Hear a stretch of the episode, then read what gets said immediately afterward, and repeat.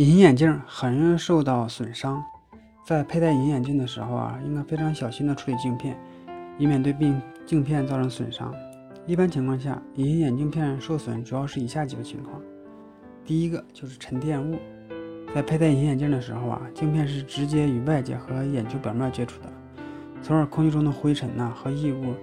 很容易就容易到吸附在隐形眼镜片上。如果平时呢不按要求对隐形眼镜片进行清洗和消毒的话，这些物质会沉淀在镜片上，成为去不掉的污点，对眼睛产生刺激，使视力呢受到影响。很多用户在使用眼镜一段时间以后呢，会觉得镜片变厚，其实啊这是蛋白质附着的原因，因为平时不进行蛋白质的去除的护理，让蛋白质附在镜片上，使之啊失去了透氧的性能，从而变硬。第二个使隐形眼镜受损的原因呢？就是白色的有霉点的损伤，在对隐形眼镜进行保存的时候啊，要进行清洗，特别在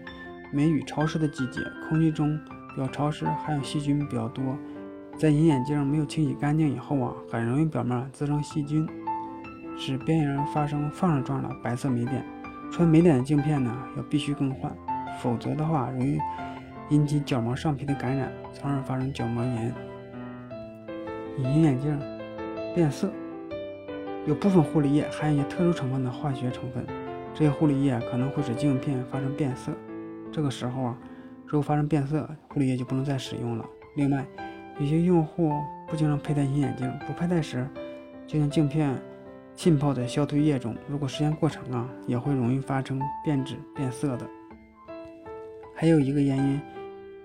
也是比较经常遇见的，就是啊，隐形眼镜受到损伤、破裂。平常我们在戴隐形眼镜的时候啊，是软性的金属镜，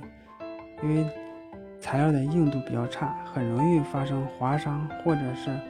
碎裂。有时候部分用户会经常说镜片的边缘出现裂口了。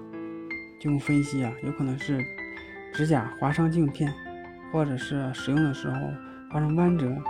使边缘发生破裂。如果说隐形眼镜，